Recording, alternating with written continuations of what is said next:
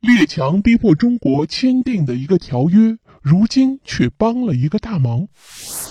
这个故事发生在北洋政府时期，那是一个军阀混战的年代，百姓生活在水深火热之中，政府一天一变，所有人都只能如履薄冰啊。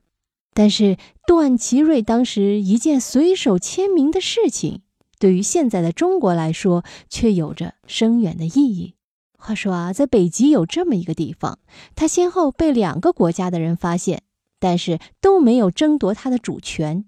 因为此地有很多的物产，所以吸引了越来越多周边国家的人来此居住和捕鱼等等。于是它变成了一个小镇。最常见的要数挪威人和俄国人，他们两国家的人因为住得近，不仅开始捕鱼，又有人逐渐开发此地的矿产资源。也就是说，当时对这块土地最有权力争夺的是挪威和俄国。但是因为1925年正处于全世界都十分动荡的年份，挪威的国力比较弱，无力将它纳为自己的城市。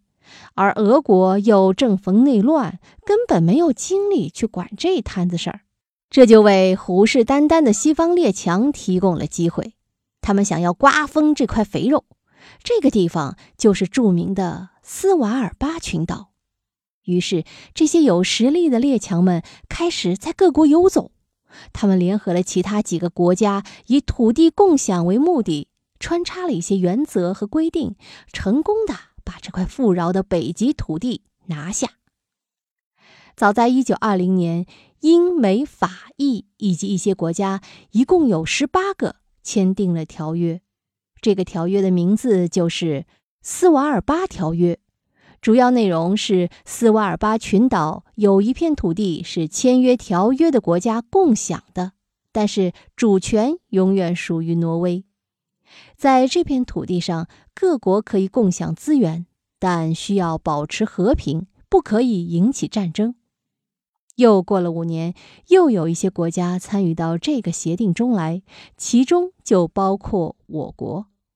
法国是特别想要我国签订这个斯瓦尔巴条约的，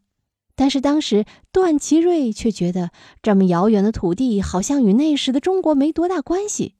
但耐不住法国那边的要求，段祺瑞也觉得只是签订一个和平条约没什么大不了，况且那么多国家都已经参与其中了，